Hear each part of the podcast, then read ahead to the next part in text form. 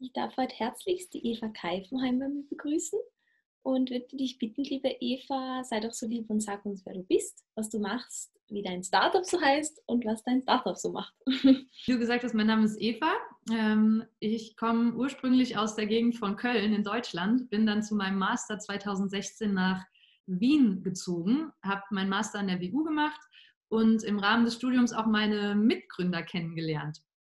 Und mein erstes Start-up kann man äh, so betiteln, weil es schon auch eine sehr konkrete Unternehmensidee war, hieß My Future Academy. Und da ging es um Persönlichkeitsentwicklung.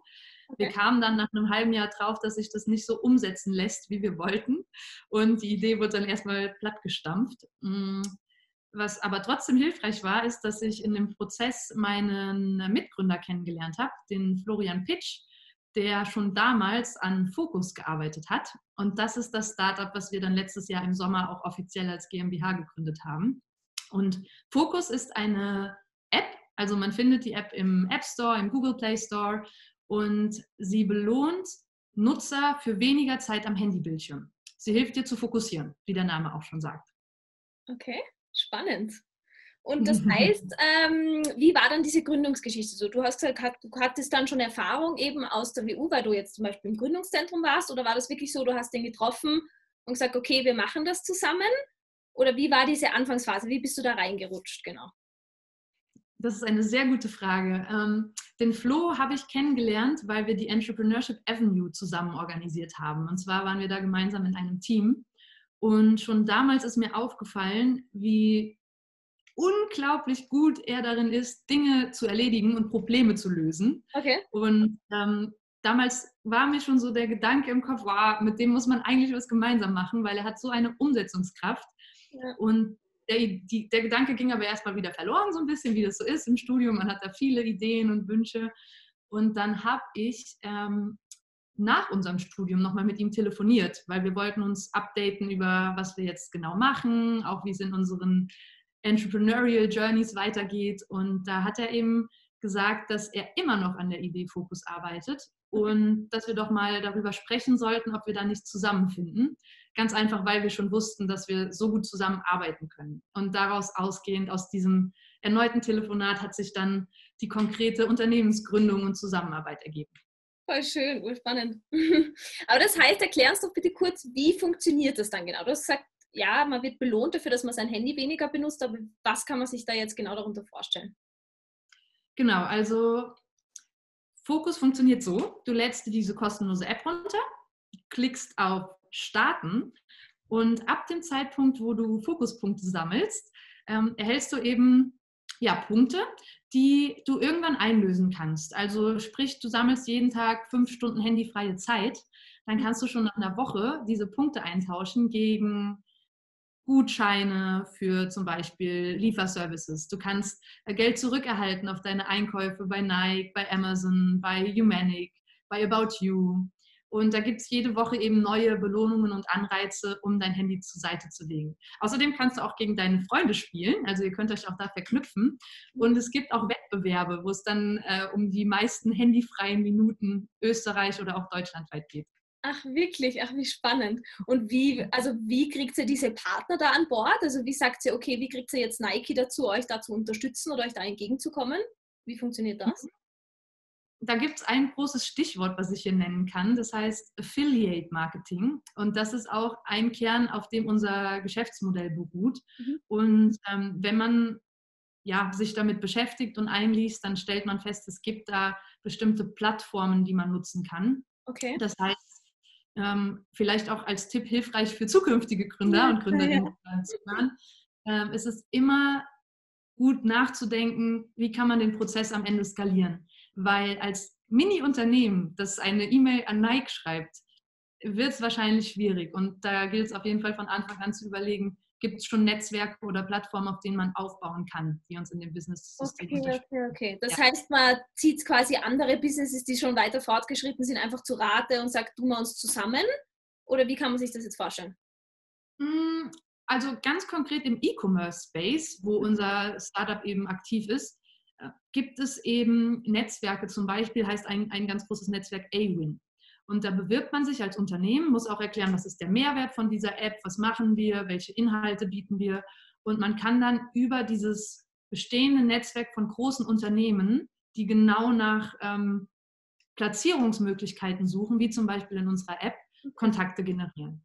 Genauso kann man sich das vorstellen. Das ist jetzt schon sehr spezifisch und ja. ich wusste davon nichts vor zwei Jahren. Also das, das eignet man sich dann so auf dem, auf dem Weg mit an. Okay, passt. Der ist ein guter Anknüpfungspunkt. Das heißt, was sind so deine wichtigsten Erfahrungen gewesen während diesem Gründersein? Eben, dass man sagt, man fragt andere Leute um Expertise oder man schaut, dass man einfach alles irgendwie selber sich erlernt. Wie ist das genau? Also was sind so deine konkreten Erfahrungen, die du da gemacht hast oder woraus konntest du am meisten lernen? Am meisten lernen kann man aus, aus dem Handeln.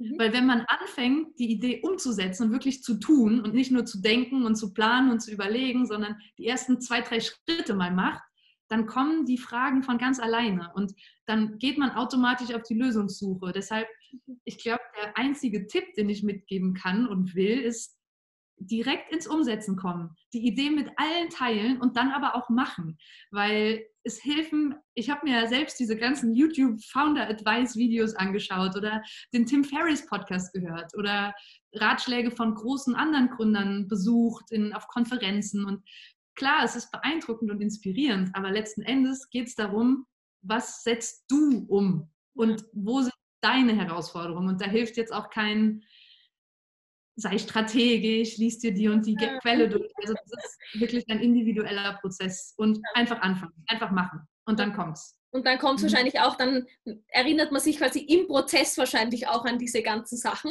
Wenn du sagst, ah ja, voll, jetzt bin ich an dem Punkt, dann kannst du wahrscheinlich mit der Zeit kannst du diese Sachen umsetzen, nehme ich an, oder? Das heißt, dass du, wenn du es einmal angefangen hast, dann kann man anfangen, so Strategie oder solche Sachen umzusetzen, oder?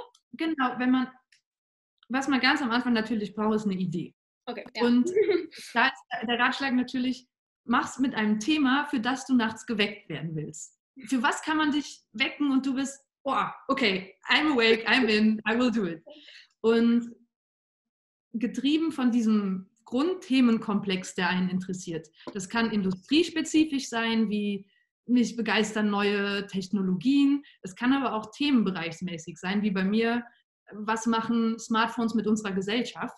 Ja. Und dann gilt es natürlich auch zu überlegen, wie kann daraus ein, ein Business entstehen? Und wenn das, wenn das feststeht in einer Grobidee, dann gilt es darum, okay, was sind die ersten drei Schritte, die ich dahin machen kann? Und wo, wo muss ich mir Informationen suchen? Und um nochmal zur Frage zurückzukommen, Infos findet man dann am besten, wenn man weiß, was man sucht. Zum Beispiel kann der erste Schritt sein, wie bekomme ich mehr Bekanntheit? Dann kann man sich den OMR Marketing Podcast zum Beispiel anhören. Aber ja, ich glaube, der wichtigste Schritt ist wirklich das Anfangen. Okay, perfekt. Ja, cool. Das heißt, ähm, so zum Abschluss, weil wir schon relativ am Ende sind bei unserer Zeit, was ist so der wichtigste Tipp, den du jetzt Schülerinnen und Schülern mitgeben würdest, die gründen wollen? Wenn du schon ein Thema hast, das dich begeistert, wo du weißt, hey, dafür brenne ich, dann schnapp dir die engsten zwei Menschen, mit denen du gern zusammenarbeitest und fangt einfach an. Fangt einfach an, es umzusetzen und macht. Baut einen Prototypen, baut eine Webseite, entwickelt ein Produkt, was ihr verkauft. Mhm. Und wenn ihr noch nicht eine Idee habt und das noch nicht wisst, dann informiert euch weiter, lest Dinge, schaut Dinge, unterhaltet euch mit spannenden Leuten und bleibt wachsam auf der Suche nach Ideen. Sehr schön. Es, man merkt, du bist sehr enthusiastisch für dieses Thema. Das freut mich wahnsinnig. Ich hoffe, man kann ein bisschen von diesem Spirit auch den Leuten mitgeben. Ich finde, würde ich sagen, ich dir jetzt ganz herzlichen Dank für das kurze Interview und hoffe, wir können dich bald für einen Online-Workshop begeistern, weil da hat man dann einfach mehr Zeit, sich über solche Sachen zu unterhalten und den Spirit mehr nach außen zu tragen. In. Ja, dann würde ich dir einfach sagen, ich bedanke mich herzlich für die Zeit und ja, auf bald. Danke vielmals. Danke für die Zeit. Ciao.